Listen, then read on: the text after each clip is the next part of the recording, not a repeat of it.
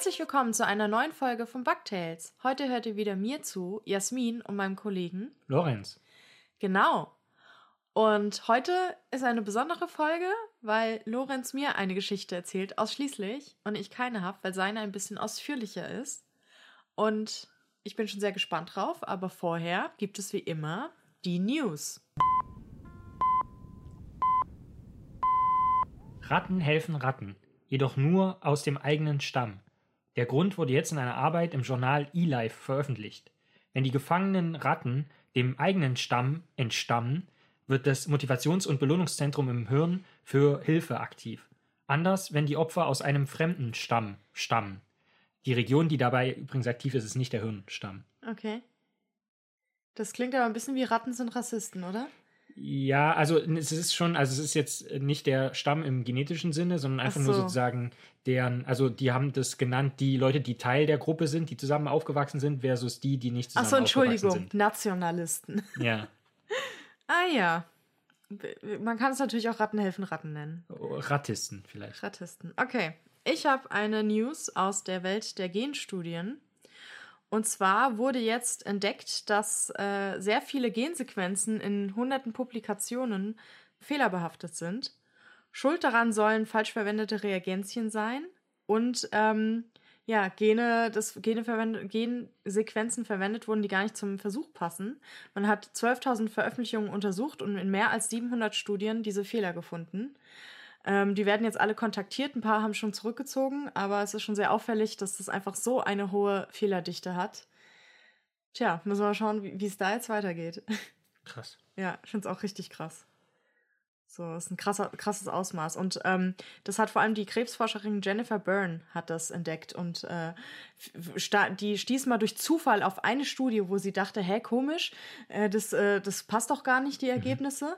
Und daraufhin hat sie immer mehr Studien gesucht, immer mehr Fehler gefunden. Dann hat sie sich mit einem Informatiker zusammengetan. Dann haben die ähm, quasi über KI dann eine KI entwickelt, die das automatisch scannt und alles aber dann nochmal manuell nachgeprüft. Und dann haben sie immer mehr Fehler gefunden und immer mehr falsche Studien. Also bin ich mal gespannt, was da noch alles bei rumkommt. Ähm, Aber ist es sowas Böswilliges oder einfach irgendwie Nee, blöder nee, nee. systematischer Fehler? ja, ja, genau. Okay. Also es ist einfach Unachtsamkeit, Mhm. ähm, Denkfehler, ähm, sowas. Flüchtigkeitsfehler anscheinend auch. Und ja, jetzt haben die zum Teil die Leute angeschrieben, einerseits von den Publikationen, dann auch natürlich die in, von den Forschungsgruppen. Ich sag mal so, ist jetzt nicht mega Begeisterung bei den Leuten und ein paar reagieren gar nicht, ein paar ein bisschen verschnupft, ein paar sagen auch, hm, ja, okay, müssen uns jetzt erstmal angucken und so. Also das ist alles noch im Doing. Mhm. So. Vor allem, wenn jetzt, also ich finde es natürlich gut, es gehört ja, haben wir ja schon öfter drüber gesprochen, so eine Fehlerkultur gehört ja dazu. Aber jetzt können ja natürlich auch nur die Leute angeschrieben werden, die überhaupt die Sequenzinformationen mit veröffentlicht haben. Die Leute, die das sozusagen unter Verschluss halten, deren Fehler werden jetzt gar nicht quasi, können gar nicht äh, gefunden werden. Ja. Also das sind, das sind vor allem auch Publikationen in renommierten Magazinen, so Sch- Ja. Springer, Nature und lauter so Zeug und Ja. Gene und ja, also, tja. Ähm, weil du gesagt hast, dass da jetzt schon erste Arbeiten zurückgezogen wurden, also quasi die Veröffentlichung wurde zurückgezogen. Das bringt uns eigentlich schon zum Thema der Woche, möchte ich sagen, weil wir auch gerade umziehen. Ja, Und deswegen fängt auch meine, ich will eigentlich gar nicht so viel Vorgeplänkel äh, stattfinden lassen zu meiner Geschichte, aber sie fängt auch mit einem Umzug an. Und dafür muss ich was vorlesen. Um zu genetischen Informationen zu gelangen, muss man. Punkt, Punkt, Punkt. So, und die Geschichte beginnt mit Kari Stefansson. Der sitzt nämlich in einem Büro seiner Firma, Decode Genetics heißt diese Firma. Und wir können uns das so vorstellen, dass die Wände mit hellem Holz vertefelt sind, genauso wie die Kommoden, die an der Seite stehen. Und es sind Bilder aufgehängt, die nach abstrakter Kunst anmuten, aber bei genauerem Hinsehen könnte es sich auch um stilisierte Aufnahmen aus dem Zellinneren handeln. mhm. Und Stefansons Kopf- und Barthaar ist schlohweiß. Auf dem Kopf ist sein Haar einige Zentimeter lang, der Vollbart ist kurz getrimmt. Er trägt ein schwarzes Seidenhemd mit Knopfleiste. Der oberste Knopf ist leger geöffnet. Die Stoffhose ist ebenfalls schwarz. Sein Outfit fügt sich nahtlos an den schwarzen Ledersessel, in dem er Platz genommen hat. Und das erste Kapitel unserer Geschichte trägt den Titel Gen, generelles Sprechverbot. Denn es ist der 22. Juni 2021 und Stefansson verkündet in einer Pressekonferenz, dass neue Biomarker für Arthrose entdeckt wurden von seiner Firma, Ja. Decode Genetics. Und Biomarker, das sind Moleküle, die helfen können, in dem Fall Arthrose, also eine Knochenkrankheit, zu erkennen bzw. zu behandeln. Und diese hat die Firma nachgewiesen in einer klinischen Studie, die im Journal Arthritis and Rheumatology veröffentlicht wurde, also einem sehr renommierten wissenschaftlichen Journal auf diesem Gebiet, einer Fachzeitschrift. Und nun kennt Stefansson als Gründer dieser Firma nicht nur Anzeichen für Arthrose, er kennt auch seine Landsleute besser, als sie sich vermutlich selbst kennen. Und er könnte ihnen mitteilen, ob sie beispielsweise ein erhöhtes Krebsrisiko aufweisen oder nicht. Aber Stefansson darf nicht darüber sprechen. Hm. Und um das zu verstehen, muss man etwas mehr über Stefansson selber erfahren. Und das bringt uns zum zweiten Kapitel unserer Geschichte, dem Gen-Narrationen-Konflikt. Denn, Okay, du hast für jedes äh, Kapitel so ein Wortspiel, oder? ja, so ein Gen-Wortspiel. Und zwar ist äh, Stefansson ist 72 Jahre alt. Er ist studierter Mediziner und er war Professor in Harvard. Das ist also eine US-amerikanische Elite-Universität. Und er wollte jetzt aber in seinem Heimatland an multipler Sklerose forschen. Also er ist eigentlich Neurologe von der Fachrichtung her. Und hat dafür eben in seinem Heimatland hat er Zugriff gehabt auf Blutproben von Patientinnen und Patienten, aber nicht nur von denen, die an multipler Sklerose leiden, sondern auch von deren Verwandten. Mhm. Und er wollte im Prinzip jetzt in, einem, in einer groß angelegten klinischen Studie sozusagen erforschen, was der Faktor Vererbung und Verwandtschaftsverhältnisse bei diesem Krankheitsbild mit ausmachen. Und dann hat er also in Amerika, weil er ja da, wie gesagt, in Harvard geforscht hat, hat er einen Fördermittelantrag an die NIH gestellt, das ist die amerikanische Gesundheitsbehörde.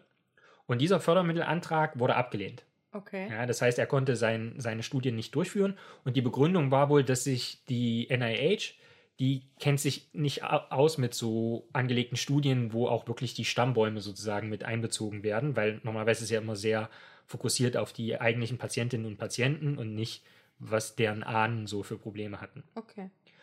Und das hat äh, Stefansson so frustriert, dass er zurückgegangen ist in sein Heimatland und dort eben diese Firma Decode Genetics gegründet hat. In einem Land, das nicht sonderlich bewaldet ist, in dem man aber viel auf Stammbäume setzt. So. Und ähm, jetzt kommen wir zu dem Land, was ich noch nicht namentlich genannt habe, mit Absicht, denn es geht um Genklau auf einer Insel vor unserer Zeit. denn wir reden über eine Insel, auf die vor etwa 1150 Jahren die ersten Menschen kamen, die ihrerseits die größte Vulkaninsel der Welt ist, gleichzeitig aber eine der am dünnsten besiedelten Regionen oder einer der am dünnsten besiedelten Staaten Europas. Es geht um Island. Island, genau. Ja. Äh, heute leben auf Island, dem Eisland, etwa 350.000 Menschen.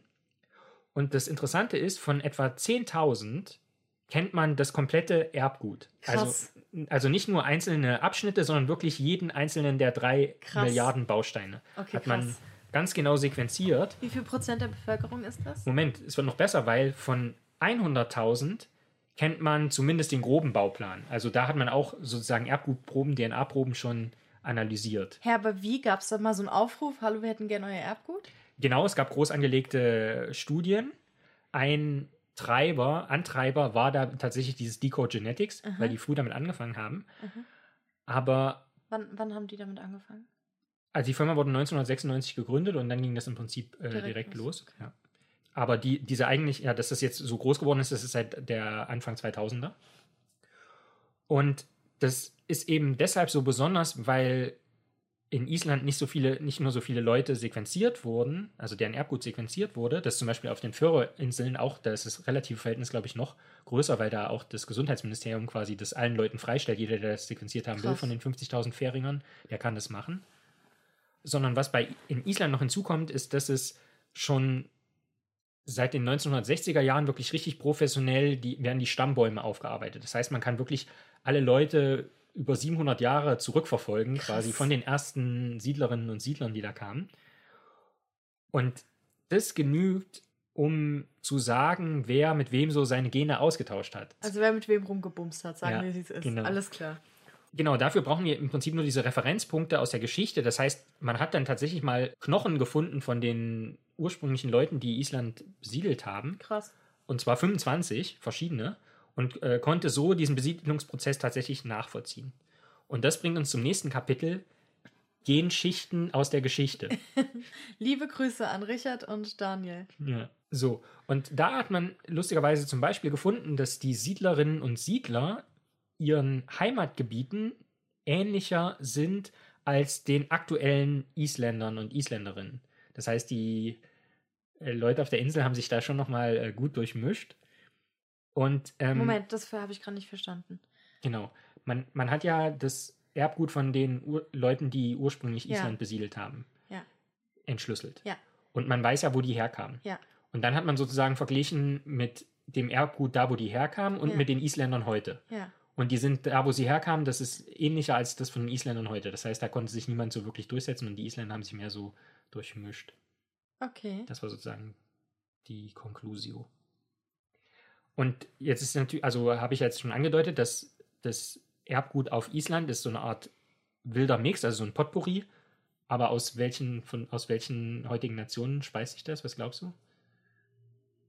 Das Potpourri hauptsächlich? Ja, Irgendwas Skandinavisches? ja, aber wer noch? Warte. Amerikanisch oder sowas bestimmt, irgendwas Verrücktes? Mhm. Gib mir einen Tipp, ich will, sag's nicht ganz, gib mir einen Tipp. Ähm, es ist die Frankreich. größte, Nein, Great Britain. der, genau, größte Ja, Inselstadt. Und Great Britain und äh, Skandinavien.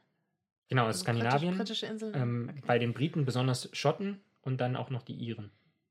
Ja, von der Geografie macht das schon. Ja. Macht Sinn, ja. ja. Okay, was aber interessant ist, ist, dass bei diesen unterschiedlichen Herkunftsregionen das Männer-zu-Frauen-Verhältnis bei der Besiedlung komplett unterschiedlich war, was zur Folge hatte, dass manche quasi mehr Nachkommen hatten als andere, weil es Wie unterschiedlich? Was war denn mehr? ja, manche hatten mehr Männer und deswegen gab es dann weniger, tendenziell weniger Nachkommen. Und deswegen sind dann die Gene weniger dominant. Also ich glaube zum Beispiel, Norwegen hat jetzt immer noch einen sehr dominanten Einfluss auf die äh, isländischen Gene. Also die Gene der heutigen Norwegerinnen und Norweger sind immer noch sehr präsent sozusagen im heutigen Island. Und wahrscheinlich rührt es daher, dass es ursprünglich mehr Frauen aus dieser Region Norwegen gab und deshalb mehr Nachkommen und deshalb die Gene sich dort besser auf der Insel etablieren Oder konnten. die blieben halt unter sich auch sehr. Genau. Und das ist auch heute tatsächlich noch, wie gesagt, wichtig. Ich hatte ja schon gesagt, dass die Leute auf Island sehr auf Stammbäume versessen sind und Ahnenkunde. Und das wurde, wie gesagt, seit den 1960er Jahren wurde begonnen, das wirklich zu digitalisieren. Also das ging eigentlich schon los mit, ich glaube, Landreformen im 18. Jahrhundert und dann bestimmten Priestern, die da rumgezogen sind und immer aufgeschrieben haben, wer jetzt wo, welche Familie woher kam und so. Okay. Im 19. Jahrhundert ging das weiter und wie gesagt, seit 1960 dann auch wirklich staatlich äh, wurde das alles sozusagen digitalisiert und erfasst, wirklich bis zurück zur Besiedlung. Und das wurde jetzt dann auch äh, auf einer App für Mobilfunkgeräte eingepflegt. Krass. Und da ist es tatsächlich so, dass wenn man sich jetzt, also das habe ich in einem Artikel in der Stuttgarter Zeitung gelesen, den ich auch verlinken werde, wenn man sich da mit jemandem trifft, kann man einfach den Namen von de der Person, mit der man sich gerade trifft, äh, da eingeben und dann gibt es wohl so einen potenziellen Inzestalarm, wenn, Ach du meine Güte. wenn die zu sehr, zu nah verwandt sind. Stell dir vor, du, du st- triffst dich ab und zu mit deiner Mutter und dann geht immer der Inzestalarm los. So. oh Gott. So, nun aber zurück zu Decode, also der Firma von dem Stefansson, weil diese Firma besitzt nun ja zum einen diese ganzen genetischen Informationen und sie behaupten selbst, dass sie genetische Informationen aus sieben Jahrhunderten besitzen und hat aber auch diese tendenziell diese Stammbauminformationen. Mhm. Ja, das heißt, die können im Prinzip sagen, wenn sich vor so und so vielen Jahren eine bestimmte Veränderung im Erbgut etabliert hat und dann über die Generationen sie das sozusagen nach vorne verfolgen können bis zu den heutigen Patientinnen und Patienten, können sie besser verstehen, wie sich einzelne Veränderungen im Erbgut wirklich ausgewirkt haben auf Krankheitsbilder. Was so jetzt niemand sonst kann. Und das bringt uns zum nächsten Kapitel. Genau wissen, wer krank ist. Denn, wie gesagt, Decode in Person von Kari Stefansson besitzt all diese Informationen. Und Stefansson könnte damit zum Beispiel aktuell zweit, grob geschätzt 2000 Menschen auf Island sagen, dass sie die sogenannte BRCA2-Mutation aufweisen, Mhm. die dafür sorgt, dass das Brustkrebsrisiko erhöht ist und die Lebenserwartung im Mittel um zwölf Jahre sinkt. Oh, krass. Ja. Aber, wie ich schon zu Anfang gesagt habe, er darf das nicht. Warum darf er das nicht? Nun, die 10.000 Leute, deren Erbgut ganz genau sequenziert wurde, die haben natürlich an der Studie teilgenommen. Ah ja, Und shit. die haben gesagt, okay, meine Daten dürfen anonymisiert verwendet werden. Das heißt, denen könnte man ja sogar sagen, weil das hat ja, da, deren Namen werden ja nicht veröffentlicht. ja. Pass auf, du hast ein erhöhtes Risiko, weil dein Erbgut hat diese und jene Veränderung. Ich ahne, Ah. worauf es hinläuft, äh, rausläuft. Aber es gibt natürlich ein Recht auf Nichtwissen. Ja. Und das ist in solchen Studien vielleicht noch abgedeckt. Aber wie gesagt, wenn, wenn jetzt zum Beispiel ähm, das Erbgut deines Bruders genau sequenziert werden würde, dann könnte man auch Rückschlüsse auf dich zu, würde das auch Rückschlüsse auf dich zulassen, ohne dass du jemals dein Einverständnis gegeben hast. Das ist ja ein bisschen so, wenn man nach Erbkrankheiten testet wie Chorea Huntington oder so. Mhm. Dann, wenn man das macht, braucht man zum Beispiel Einverständniserklärung, zum Beispiel deine Eltern oder so. Weil wenn du es hast, dann wissen die, weil es rezessiv vererbt wird, Mhm. dann weiß man, dass die Eltern, also irgendwie so, und vielleicht wollen die das ja nicht wissen. Ja, Und deswegen, genau. ja, Und das ist jetzt im Prinzip das Problem im größtmöglichen Maßstab. ja. Und da gibt es auch einen guten Artikel auf heise.de dazu, den werde ich auch verlinken, wo einfach genau das nochmal diskutiert wird. Da ist, okay, es ist jetzt eine ethische Frage. Ja. Und letzten Endes ist es ja auch so, und das dürfen wir nicht vergessen, hier geht es ja eigentlich um den besten Freund von Friedrich Merz. Ja? Hier geht es um Kommerz. Weil letzten Endes ist die Code eine, ein privates Unternehmen. ja. Und die wollen damit Geld verdienen mit diesen Informationen. Und da sei auch zur Wahrheit dazu gesagt, dass Decode seit 2012 Tochter des US-amerikanischen Unternehmens Amgen ist. Ja, also auch große Biopharmafirma. Ich frage mich auch die ganze Zeit gerade, also dieses alles, was du erzählst, dieses, ähm, diese ganzen, wie in Deutschland wäre es ja undenkbar, also auch schon allein von, von der Mentalität der Leute, uh, Gene, Gen sequenzieren und dann das auf einer App. Ich meine, wir kriegen ja nicht mehr eine, eine App hin, wo wir einchecken oder so, Mhm. ohne dass Datenschutz komplett zusammenbricht quasi. Ja. Also das ist ja auch, ähm, aber jetzt sieht man ja, also wie leicht es geht in Island, aber dann auch, was das alles mit sich bringt. Und auch wenn man es immer albern findet mit diesem ganzen Datenschutz und Privacy und Ethik und so, da sieht man ja bei sowas irgendwie, dass es vielleicht doch nicht so einfach ist, wie man gerne denkt. ja. Und das Ganze wird jetzt noch auf die Spitze getrieben im letzten Kapitel unserer Geschichte. Oh. Die heißt nicht huldigen. nicht Gen. huldigen. Ja, genau.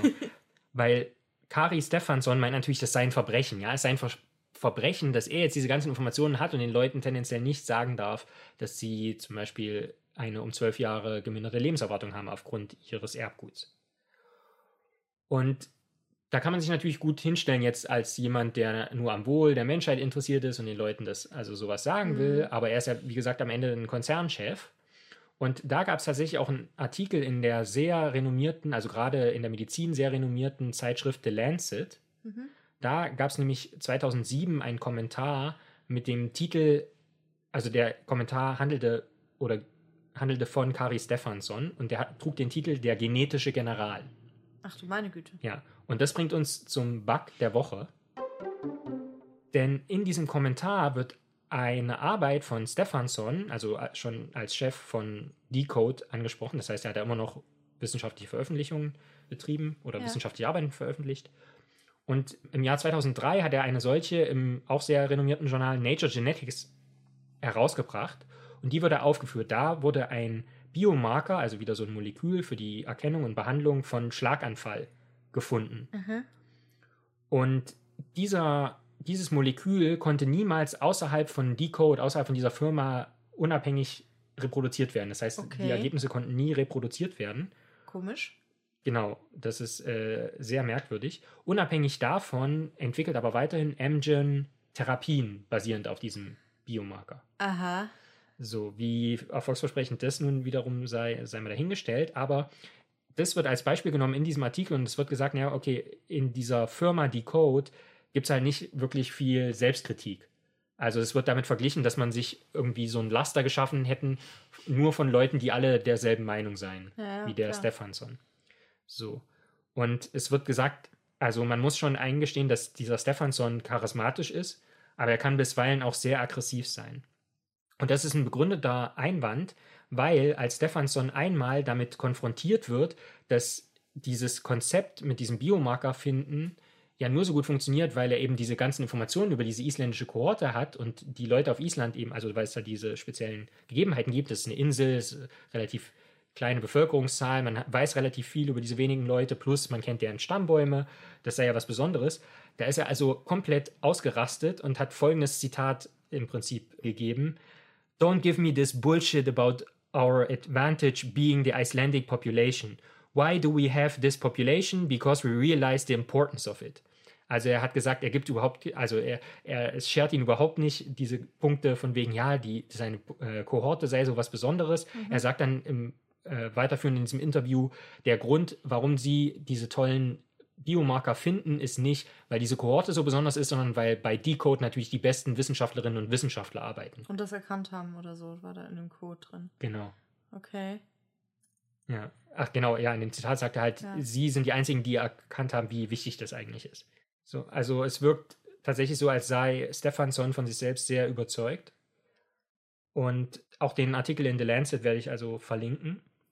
Und ich möchte aber mit einem sehr bemerkenswerten Hinweis schließen. Ich hatte ja schon erwähnt, dass Stefansson mittlerweile 72 Jahre alt ist. Seine Mutter starb im Alter von 62 Jahren. Mhm. Sein Vater starb im Alter von 67 Jahren. Krass. Und wie gesagt, Stefansson hat die genauen genetischen Informationen von mindestens 10.000 seiner Landsleute, im gröberen Sinn sogar 100.000 und mit den Stammbäumen eigentlich von allen Isländerinnen und Isländern. Er selbst lässt sein Erbgut aber nicht sequenzieren. Ah. Denn er sagt, ich möchte unwissend meiner eigenen Schwächen sterben. Tja.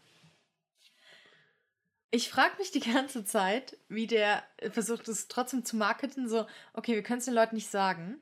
Und dann läufst du so rum und dauernd kriegst du zum Beispiel so überall, wo du rumsurfst, so personalisierte Werbung für Ganzkörper-PT-Scans und sowas. So.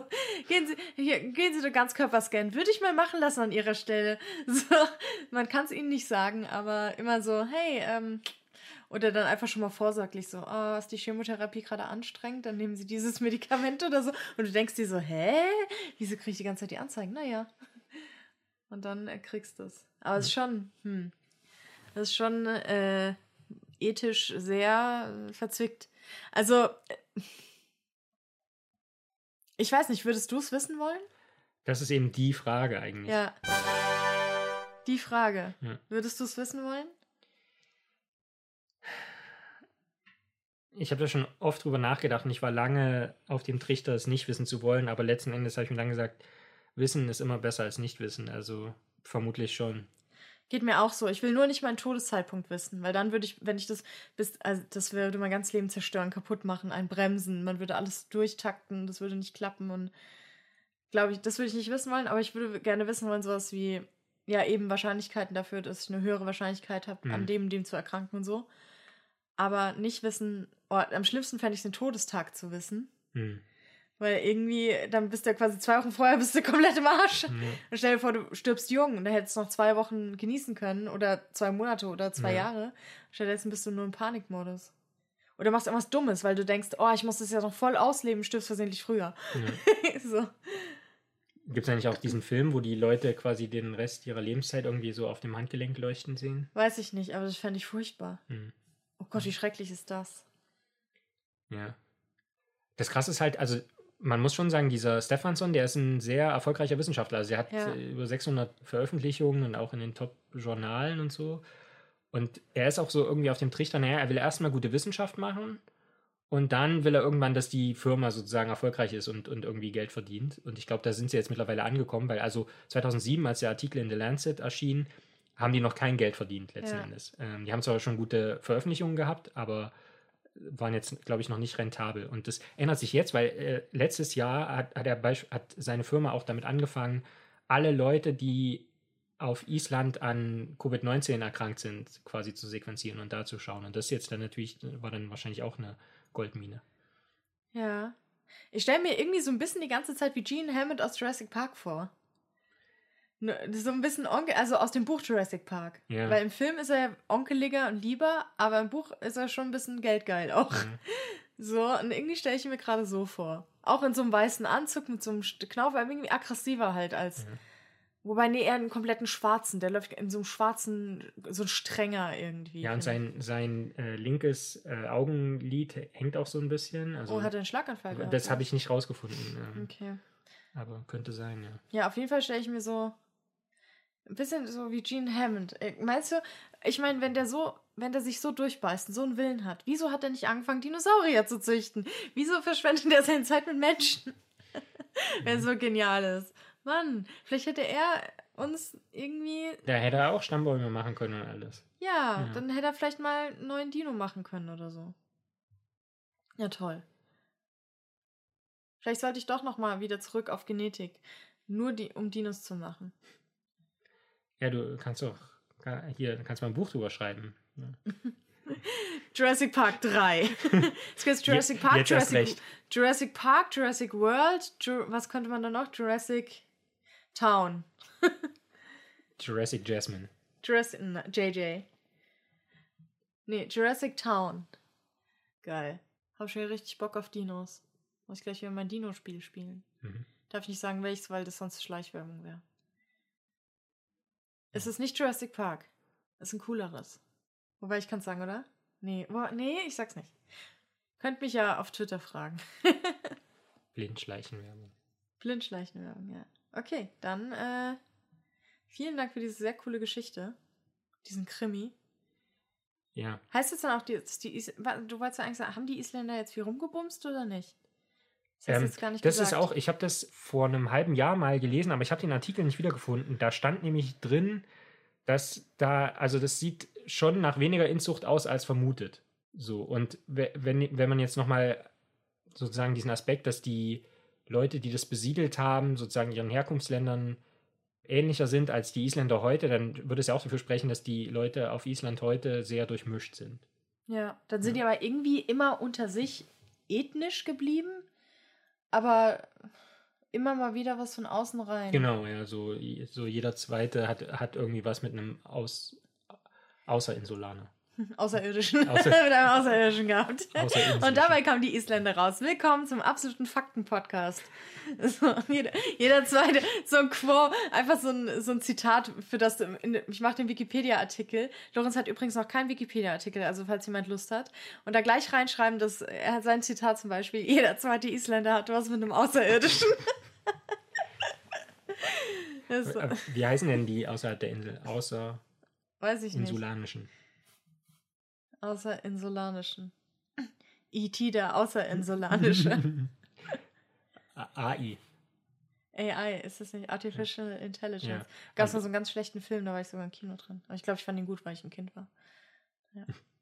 Das nächste Mal, krass, das nächste Mal, wenn wir aufnehmen, dann kommt schon bald wieder mein neues Buch raus. Da geht es übrigens auch um Wissenschafts- und Wissenschaftsethik. Das heißt Der Mauersegler. Das ist ein Roman. Wenn ihr wollt, bestellt vor, weil das hilft mir sehr. Sollt ihr tun, ist sehr gut. Ja. Außerirdische gibt es aber nicht. Sorry. Hm. Vielen Dank, dass ihr uns wieder zugehört habt. Wenn es euch gefallen hat, dann schreibt uns Bewertungen auf allen gängigen Portalen, wo man das tun kann. Erzählt von uns und schaltet auch beim nächsten Mal wieder ein. Schaltet auch beim nächsten Mal wieder ein, als Ja. hätte man so einen alten Ja, so ein, Kurbit, so äh, ein schmeißt, Kofferradio. schmeißt, schmeißt die Dampfmaschine auch beim nächsten Mal wieder an. Ja. Wenn es wieder heißt Bugtails FM, die Abenteuer der Campelritter, Geschichten aus den Biowissenschaften. Bis dahin, macht's gut. Ciao.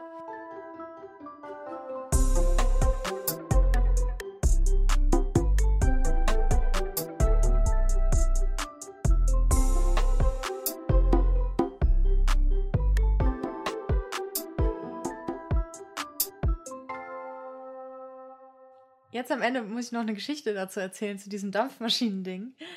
Mein Vater hatte, ähm, hatte mir mal so geschrieben, dass irgendwas, dass sein Internet Explorer, ja, damals, nicht geht.